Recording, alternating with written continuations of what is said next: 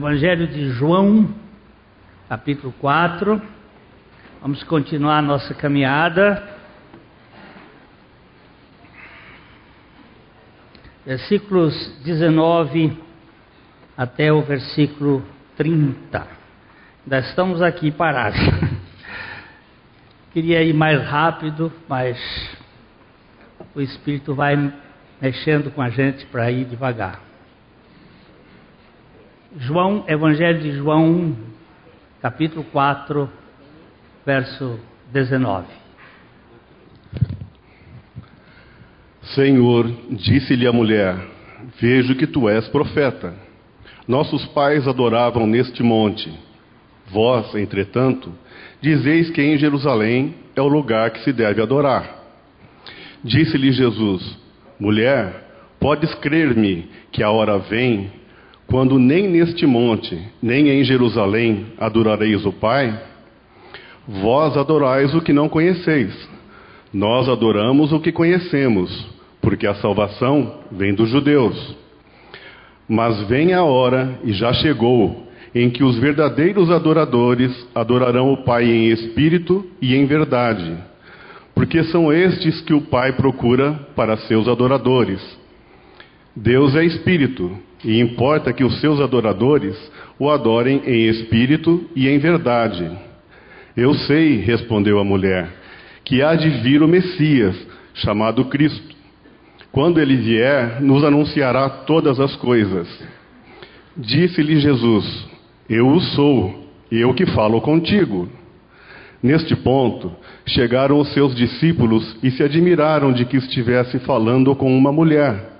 Todavia, nenhum lhe disse: Que perguntas? ou Por que falas com ela?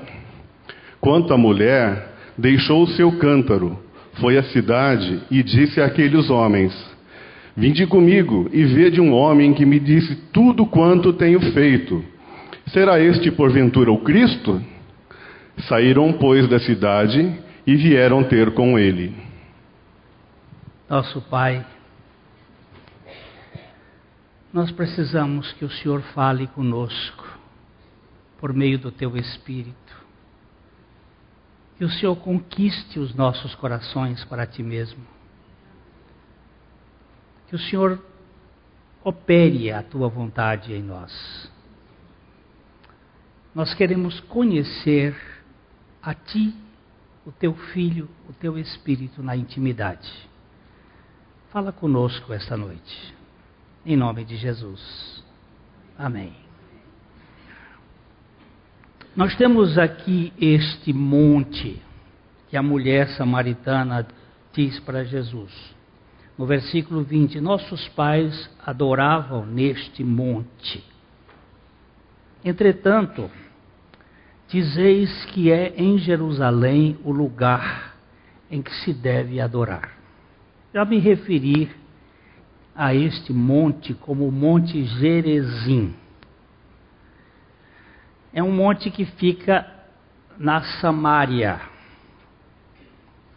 Lembre-se, tem mapa aí para a gente dar uma olhada, um mapa da Palestina nos tempos de Jesus, para a gente lembrar que existia a Galileia, a Samária, a Judéia, e eram locais né, que estavam separados, a, a, a Samária, ou Samaria, como chamam outros, é, é um, um território que ficou incrustado dentro de Israel, ou dentro do povo palestino, povo judeu.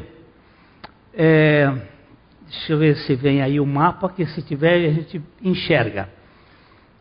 No depois da morte de Salomão, o filho de Salomão, Roboão, ele aumentou os impostos.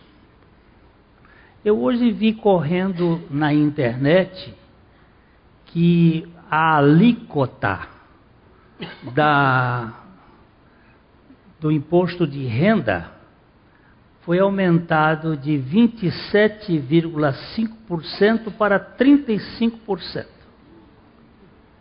Eu não sei se isso é verdade, mas diz que existe forças para não se publicar isso na imprensa.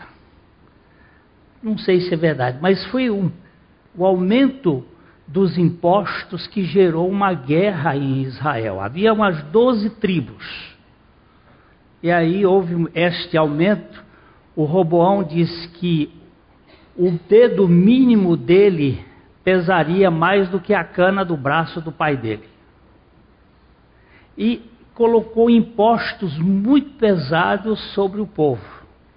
E com estes impostos ele gerou uma divisão. Doze tribos estavam juntas, de repente ficaram dez de um lado e duas do outro. Que as duas ficaram aqui na parte sul, nessa parte que é chamada de Judéia, ali está a Samária, ali está Decápolis, ali está a Galileia. Ficou separado.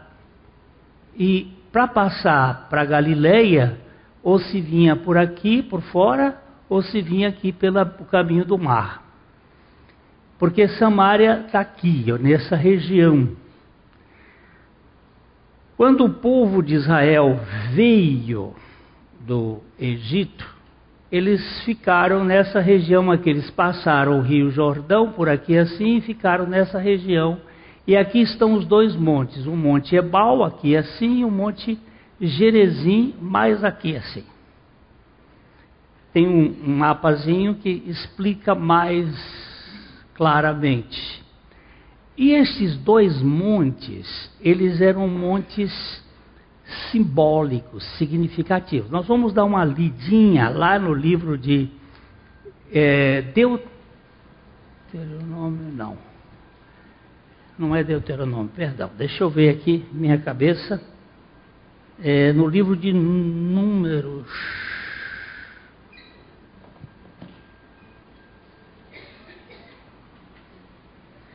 Deuteronômio, sim. Deuteronômio 27 no livro de Deuteronômio 27, capítulo, versículo 4, versículo 4 a 8. Vamos dar uma olhadinha aqui. Quando houveres passado o Jordão, levantarás estas pedras que hoje te ordeno no monte Ebal e as cairás. Caiarás. Caiarás. Ali edificarás um altar ao Senhor teu Deus altar de pedras, sobre as quais não manejarás instrumento de ferro. De pedras toscas edificarás o altar do Senhor teu Deus, e sobre ele lhes oferecerás holocaustos. Também sacrificarás ofertas pacíficas. Ali comerás e te alegrarás perante o Senhor teu Deus. Nestas pedras escreverás muito distintamente as palavras todas desta lei. O Senhor deu uma ordem através de Moisés que o povo construísse um altar sobre o monte Ebal.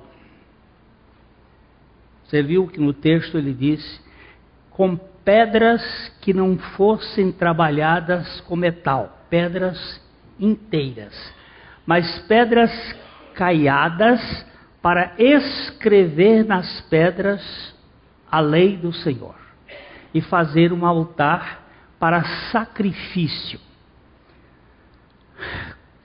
Eu estava falando que houve uma divisão entre os povos. O povo do norte ficou as dez tribos, aí nessa região de Samaria e, e da Galileia ficaram as dez tribos, na Judéia as duas tribos. E isto perpetuou-se até o ano 722, quando a Síria massacrou o reino do norte e acabou com o povo israelita, o Israel, as dez tribos. Eles se espalharam por várias nações do mundo.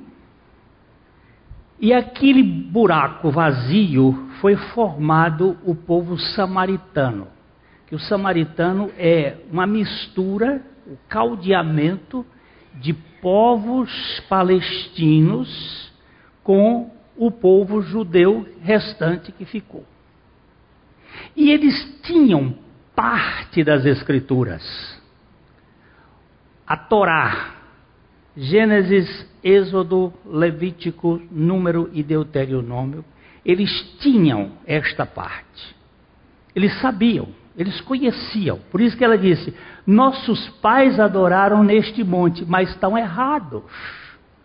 O monte da adoração que Deus havia dado não foi o monte Gerezim, mas sim o monte Ebal. Por quê? Qual a, aquela diferença?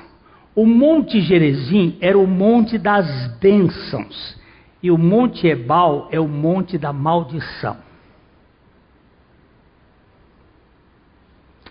Como nós todos, por causa do pecado, não temos condições de adorar por causa das bênçãos, porque nós não temos. A nossa obediência é falível. Deus apresentou doze maldições e doze bênçãos para o povo judeu. E o povo judeu não conseguiu cumprir as bênçãos, porque as bênçãos eram na base da obediência. Se obedeceres o Senhor teu Deus, Ele vai fazer fecunda a tua mulher, a tua sementeira, a tua a tua fazenda e você e ele vai a bênção é sempre na condicional da obediência. Mas no monte da maldição estava o altar do sacrifício. E o altar do sacrifício é exatamente aquele que aponta diretamente para Jesus Cristo. O monte da maldição é onde nós estamos, porque Jesus Cristo foi feito maldito por nossa causa. Maldito todo aquele que for pendurado no madeiro. E ele foi maldito porque a maldição do pecado caiu sobre nós.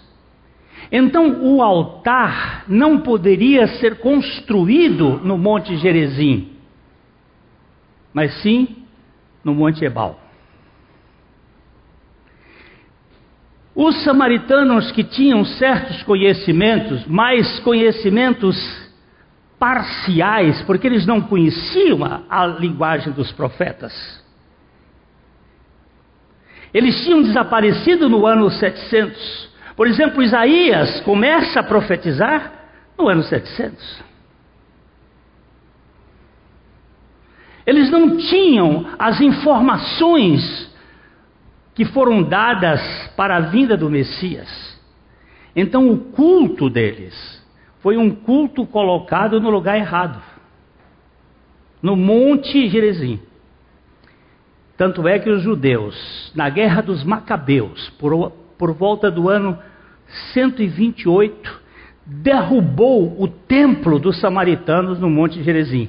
Possivelmente, esta é uma opinião de Léo Morris, um dos grandes expositores da Bíblia, de que Jesus estava conversando com a mulher no poço de Jacó, à beira das ruínas do templo samaritano. Por isso que ela disse: Nossos pais disseram que é neste monte o lugar onde se deve adorar a Javé. E vocês dizem que é em Jerusalém o lugar da adoração. E Jesus disse: mulher, você precisa acreditar, porque já chegou o tempo, que nem vai ser nem neste monte, nem em Jerusalém o lugar, porque Deus é espírito. Importa que os seus adoradores o adorem em espírito e em verdade. Aqui nós vemos Jesus quebrando a contextualização da religiosidade samaritana, que estava fundamentada em cima de um lugar errado, porque ninguém chega a Deus por causa das bênçãos. Nós chegamos a Deus por causa do Cordeiro, por causa daquele que assume a maldição que caía sobre nós. Ele é o único caminho que nos leva ao Pai. E aqui nós temos a adoração em Jerezim como consequência da obediência, enquanto que a adoração em Ebal era em consequência do sacrifício do cordeiro.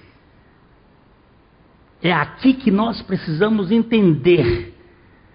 O altar está no monte, no monte Ebal, e não no monte Gerezim.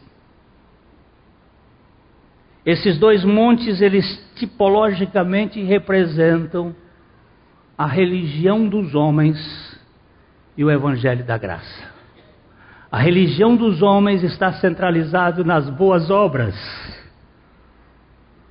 naquilo que nós fazemos, naquilo que nós realizamos para sermos aceitos por Deus. O Evangelho da Graça está centralizado no nosso fracasso, mas na obediência de Jesus Cristo, no sacrifício de Jesus Cristo. E só Ele pode nos levar a ser adoradores. Jamais podemos adorar a Deus como um homem carnal. Ele vai dizer claramente que Deus é espírito e importa que os seus adoradores o adorem em, em verdade, em espírito e em verdade. Adoração é a gema mais preciosa do Pai. É o centro do eterno propósito da Trindade. Adoração. Não é evangelização. Tão importante que seja. O centro é adoração. A Bíblia diz que Deus habita no meio dos louvores do seu povo. Davi teve uma compreensão da adoração como poucos. Havia um tabernáculo de Moisés, nós falamos aqui do tabernáculo da outra vez, ele era todo fechado, o tabernáculo de Moisés era um lugar em que a arca ficava no santo dos santos escondido. Para você chegar no santo dos santos, você tinha que entrar pelo pelo bota um um, um, um, uh, um tabernáculo de Moisés aí, que na verdade não existe essa palavra tabernáculo de Moisés. É só para a gente compreender, é tabernáculo do Senhor. A Bíblia não fala. De Davi, sim, tabernáculo de Davi. Mas o tabernáculo de Moisés, ele era um lugar muito escondido. A arca ficava muito escondida. Ela não ficava no meio, o povo não tinha acesso à intimidade do Senhor. E, e Davi construiu um, um tabernáculo aberto. Vamos ver se vai dar para achar. É, Davi escondeu, é, é, fez um tabernáculo aberto. É, um, é uma coisa assim, uma tenda que tinha, eu já vi lá, é uma tenda que tinha 12 pilares, estou falando de Davi, e a arca no meio aberta. Onde ficava o povo? Aqui, ele está mostrando um pouco do. Onde ficava aqui a arca, aqui o santo, e aqui para fora está o, o, o átrio. Para você chegar aqui, tinha que passar aqui pelo. Não tem outro mais detalhado? Você tinha que passar, passar pelo, pelo sacrifício. Puxa, puxa esse de baixo, puxa esse de baixo. Esse, não, de cá. Ah, esse aqui, ó. Ah, esse aqui. Esse aí. Puxa ele, ó. Você tinha que passar por essa porta, trazendo a sua ovelha, chegava aqui, oferecia, o sacerdote lhe dava a, a faca para você matar a ovelha, a ovelha vinha para esse altar aqui, era queimada, aí você se lavava e o sacerdote entrava aqui para poder prestar adoração aqui, depois o sumo sacerdote entrava lá naquele, uma vez por ano, com uma bacia cheia de sangue para passar em cima da arca. A arca ficava escondida, oculta, você não, não via. Da, aqui não tem nenhum tabernáculo de Davi, que o tabernáculo de Davi ele era abertão. Eram doze postes segurando uma cobertura de lona, a arca no meio e um cantor cantando ali uma hora doze cantores, hora seguinte, mais doze cantores, na hora seguinte, mais doze cantores, 24 horas, 288 cantores cantando o tempo todo na frente da arca. Duas horas da manhã que você chegasse lá, tinha cantor, não tinha ninguém, mas tinha cantor, cantando para o Senhor. Deus habita no meio dos louvores do seu povo. Era uma tipologia de adoração esse, esse aqui é, de, é o tabernáculo de Moisés, tem toda uma simbologia da redenção, muito lindo, muito maravilhoso, mas a ideia que Jesus estava dando era uma ideia de adoração em espírito e em verdade. Nós sabemos que o homem natural não pode adorar a Deus. Porque o homem natural, ele é corpo e alma. O espírito está morto. Ele não tem espírito vivo. E Deus é espírito.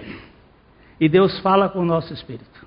O homem natural pode fazer festas, pode fazer ânima, pode fazer reuniões, pode fazer show, pode fazer entretenimento, mas não tem adoração. Porque não é a alma quem adora, é o espírito. E para que o espírito adore, é preciso que esta pessoa seja regenerada, seja vivificada, nasça de novo. Adoração é em espírito e em verdade.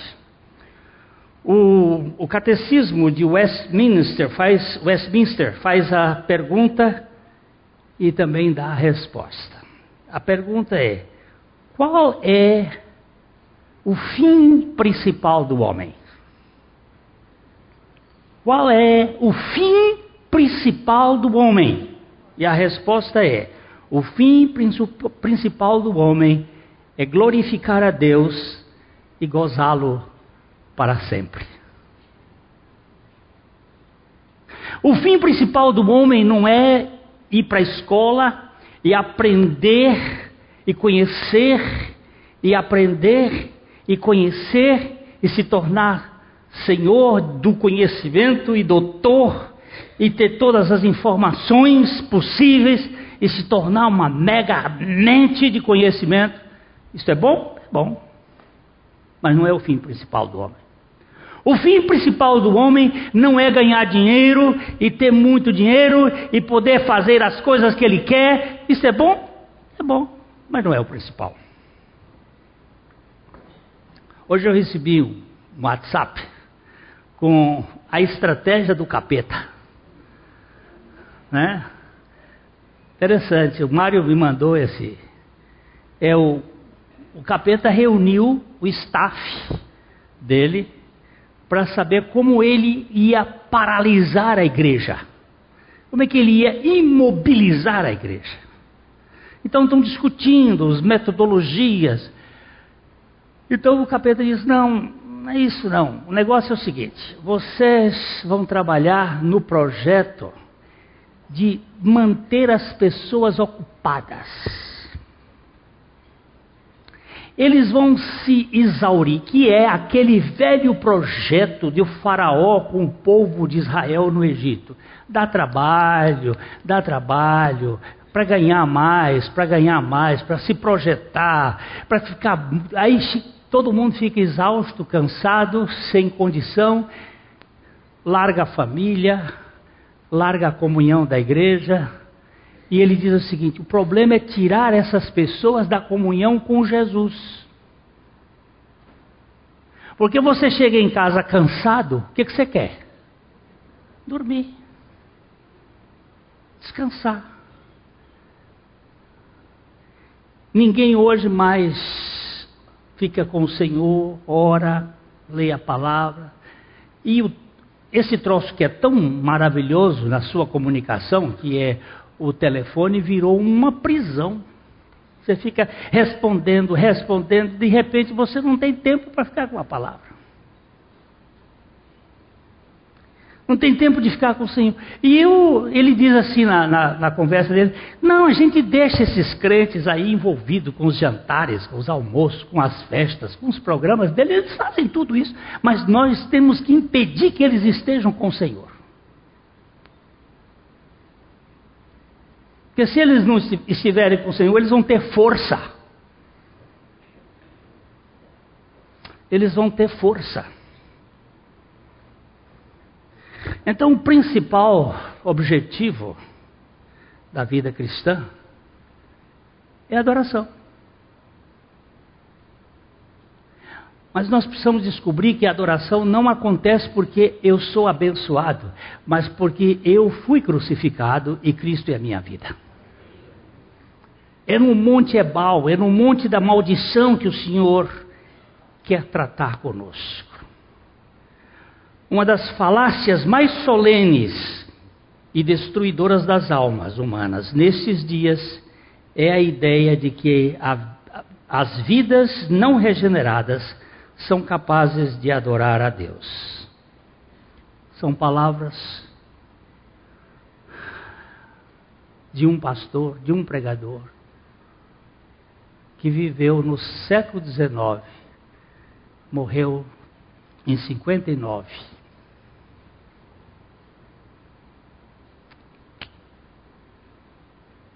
E ele está falando, uma das falácias, uma das falácias, uma das falácias maiores deste mundo é exatamente achar que nós podemos adorar a Deus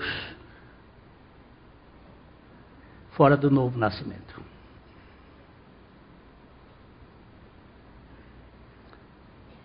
Pink, A.W. Pink É preciso saber que novo nascimento é fundamental para nos levar ao Monte Ebal, ao monte do sacrifício, onde nós podemos adorar a Deus. As pessoas imaginam que se elas frequentam um culto religioso, se elas forem bem reverentes em seu comportamento, se participarem de um período de cânticos e hinos, se ouvirem com atenção e respeito o pregador, se contribuírem com ofertas, então realmente estão adorando a Deus. Adoração tem sido sinônimo de apresentação, de espetáculo e show isso ele está dizendo em 1940.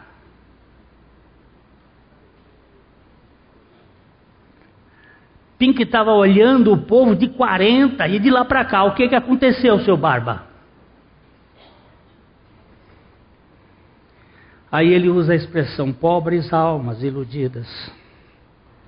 Um engano que é levado adiante do, do falso profeta e explorador do dia Contra toda essa ilusão, nós temos as palavras de Cristo dizendo: Deus é espírito e importa que os seus adoradores o adorem em espírito e em verdade.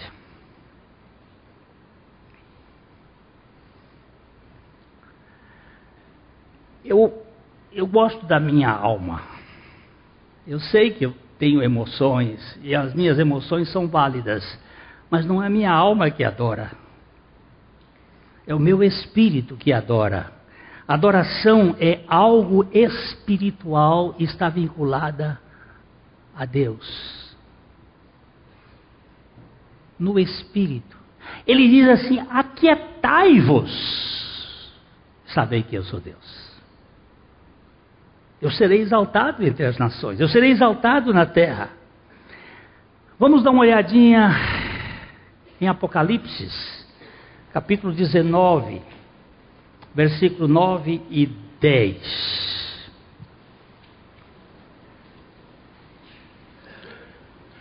Então me falou o anjo: Escreve, bem-aventurados aqueles que são chamados à ceia das bodas do Cordeiro.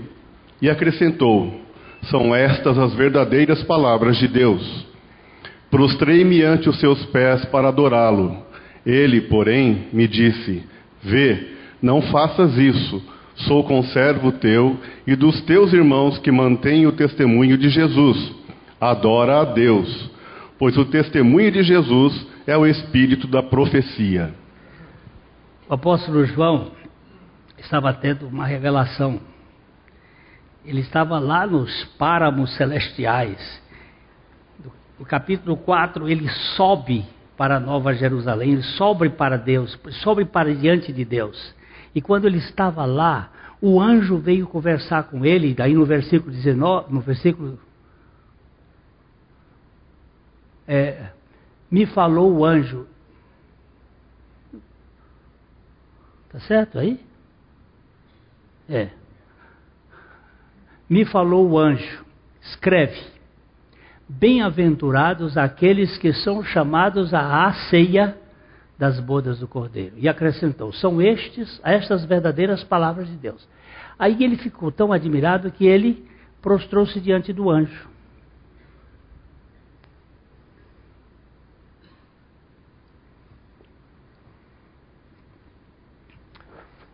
Lá no Monte Ebal, o Senhor disse uma coisa: você não, você vai ser maldito todas as vezes que você prostrar diante de uma criatura.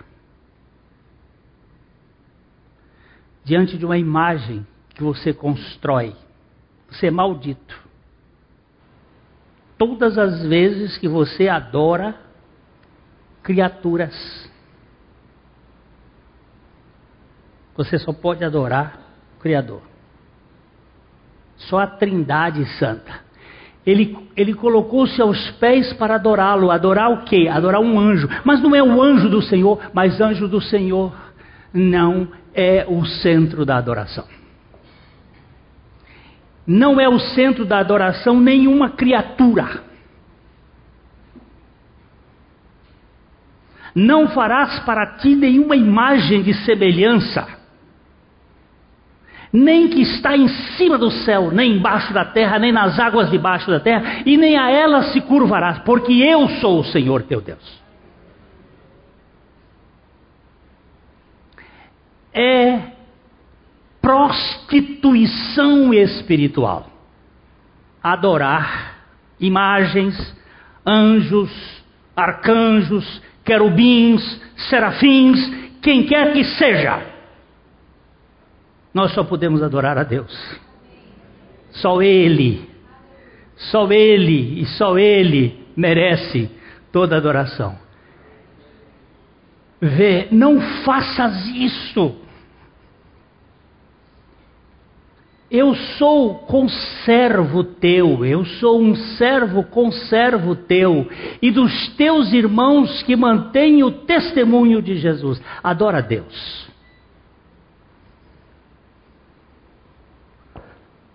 Você e eu precisamos ter a consciência de que esta é a pepita de ouro ou a gema mais preciosa da Bíblia.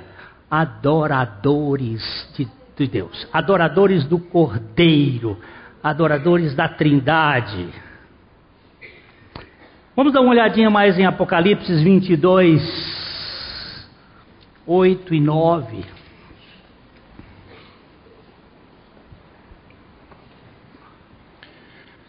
Eu, João, sou quem ouviu e viu estas coisas.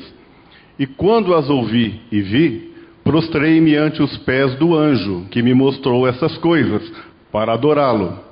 Então ele me disse: Vê, não faças isso. Eu sou conservo teu, dos teus irmãos, os profetas, e dos que guardam as palavras deste livro. Adora a Deus. O João foi repetitivo tinha o, o outro anjo já tinha chamado a atenção dele, mas ele volta a atitude de prostrar-se perante o anjo, e o anjo torna a dizer para ele: Olha, vê, não faças isto. Eu sou conservo teu, dos teus irmãos, os profetas, e dos que guardam as palavras desse livro. Adora quem? A Deus. Mas nós temos que adorar a Deus segundo o modelo de Deus. E o modelo de Deus para adorar a Deus é pelo sacrifício do Cordeiro. Não é segundo eu acho, eu não acho, meus ideias, não é é pelas misericórdias do Senhor. Vamos dar uma olhadinha nesse texto antes da gente terminar aqui, que é Romanos capítulo 12, 1 e 2, a, a adoração, que é pelas misericórdias do Senhor. Rogo-vos, pois, irmãos, pelas misericórdias de Deus, que apresenteis o vosso corpo por sacrifício vivo, santo e agradável a Deus, que é o vosso culto racional. E não vos conformeis com este século, mas transformai-vos pela renovação da vossa mente, para que experimenteis qual seja a boa, agradável e perfeita vontade de Deus. Eu vou só apenas mexer um pouquinho numa coisa nessa palavra aqui. Transformai-vos. Dá um apertãozinho nesta palavra aqui, depois eu vou dar. Dá um apertãozinho aí. Esta palavra aqui é está ah, muito grande. É, esse, eu, vou, eu, vou gastar um tempo essa semana para ver. É metanol. Metamorfeu. Baixa um pouquinho mais aqui. Pode baixar, pode, pode baixar. Uh, ó, metamorfo.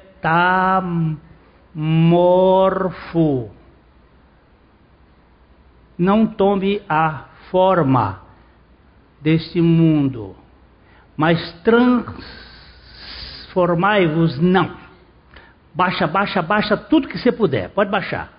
Pode baixar mais. Pode baixar mais.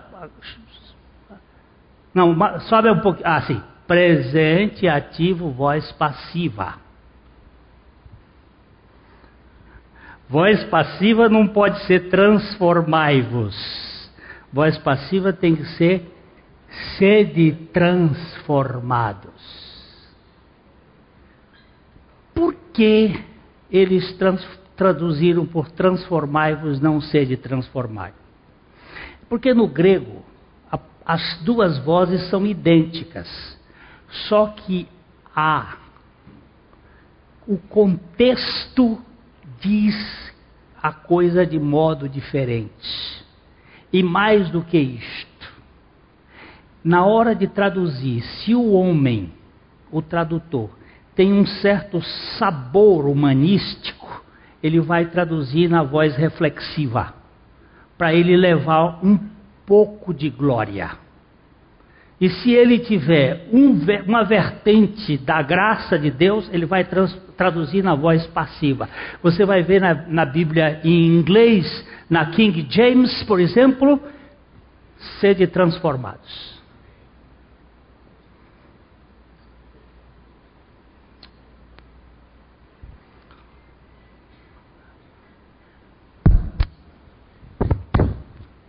Cala-te. Eu ia dizer que depois de 1945, as sociedades bíblicas foram invadidas pelos humanistas para tentar mexer nos textos bíblicos. Eu estou lendo Bíblias de 1560, como a Reina Valera, em espanhol, quanto mais antiga, mais segura em certas traduções. Porque nós queremos agora adaptar o texto à modernidade, para que possamos fazer com que seja mais flexível. Vejam a Bíblia Graça sobre Graça, espero que vocês nem vejam, que é uma Bíblia colocada para adotar e aceitar o homossexualismo. Mas o que eu quero dizer aqui é: rogo-vos, Paulo dizendo aos irmãos de Roma, rogo-vos, pois, irmãos, pelas misericórdias de Deus. Estas misericórdias que se renovam a cada manhã. Rogo-vos pelas misericórdias atualizadas, misericórdias frescas, misericórdias atuais, não pão dormido e bolorento, mas as misericórdias que saíram da boca de Deus, que é aquilo que Jesus disse: nem só de pão vive o homem, mas de toda palavra que está saindo da boca de Deus, que está sendo trazida a nós pelo Espírito Santo, que vos, que apresenteis o vosso corpo por sacrifício vivo. O sacrifício vivo depende do sacrifício morto, do sacrifício de Cristo.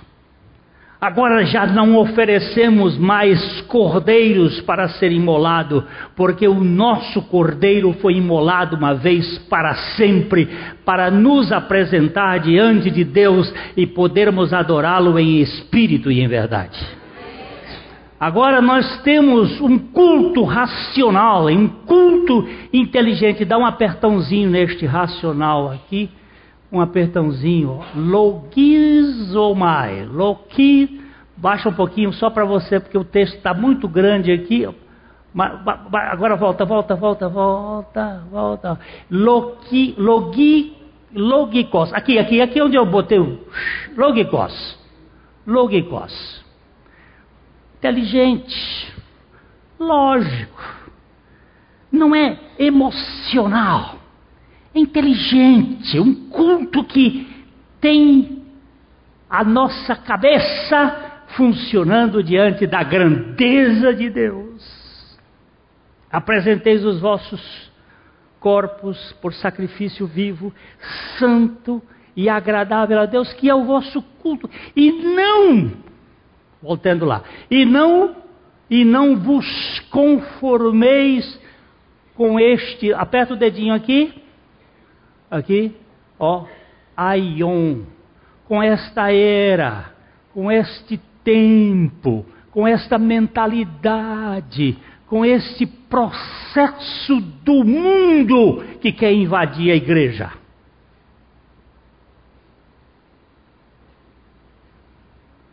A igreja hoje, os cultos são cultos de bailarinos, de negócios.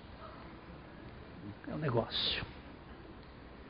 Um troço é um show, é um espetáculo. É um negócio. É bonito, é bonito. Mas aquilo sai dali e acabou. Sai dali, evapora, desaparece. Mas sede, trans, não vos conformeis com este século, mas sede transformai-vos pela re, renovação de vossa mente, da vossa mente, da vossa capacidade de pensar, de eh, raciocinar, para que experimenteis qual seja uma, duas, três boa, agradável e perfeita vontade de Deus. Esse texto aqui, nós vamos aqui terminar, dar uma puxadinha para Gênesis 3, 6 e depois voltar para aqui, para esse texto. Gênesis 3, 6 foi quando surgiu o nosso pecado. A árvore era agradável, vendo a mulher que a árvore. Pode ler. Vendo a mulher que a árvore era boa para se comer, agradável aos olhos e árvore desejável para dar entendimento, tomou-lhe do fruto e comeu, e deu também ao marido, e ele comeu. A árvore era boa, era agradável e era desejável. Agora vamos pra, de novo para Romanos capítulo 1, 2, 12, 1, 12, 2, e ele vai dizer que a vontade de Deus era boa, agradável e perfeita. Não é desejável, é perfeita. Sabe por quê? Porque ela está vinculada no sacrifício de Jesus Cristo.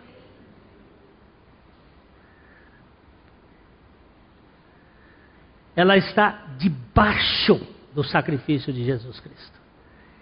Não são os nossos desejos. Não é aquilo que eu gosto é aquilo que ele fez que me faz agradável ao Pai. Então, nós precisamos ser tratados na nossa adoração. Adoração é de pessoas indignas que foram alcançados por Jesus Cristo. Não é de pessoas perfeitas.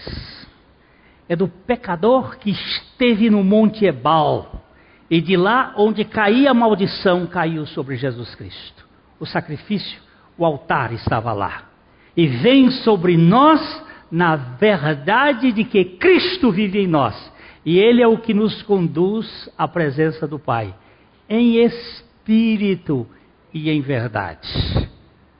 Que o Senhor mova os nossos corações.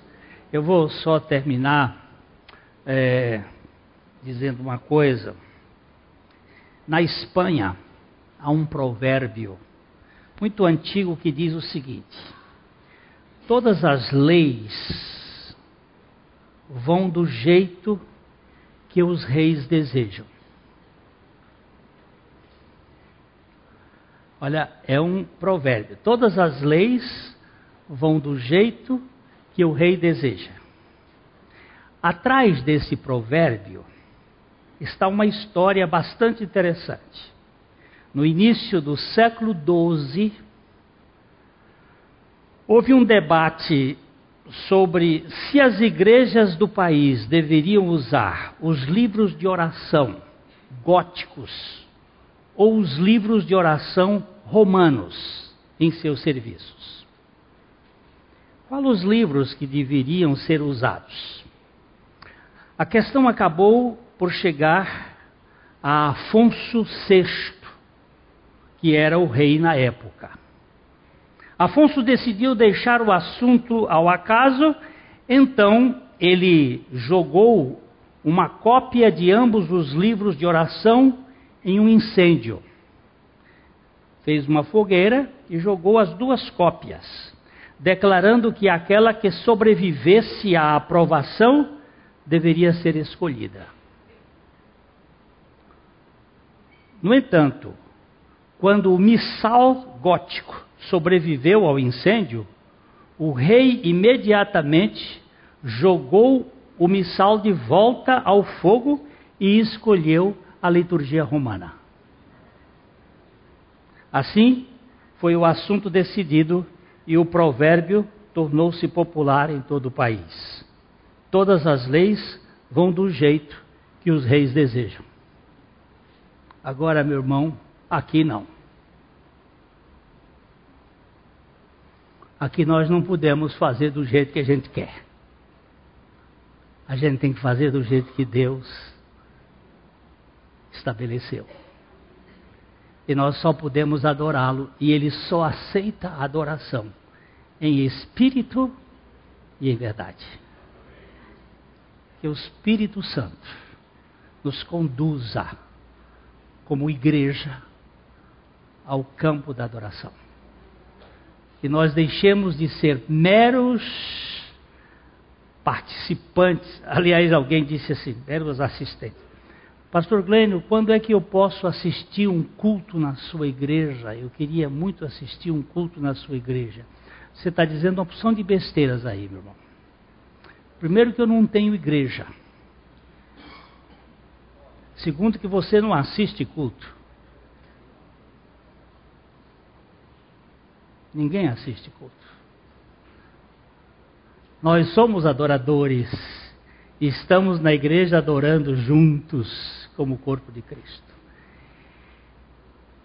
E só o sentar junto com o irmão, só o sentar junto já é muito agradável. Ó oh, como bom e agradável é que os irmãos estejam unidos, reunidos, em comunhão. Isso já é parte do projeto de Deus, num sacrifício vivo, santo e agradável ao Senhor.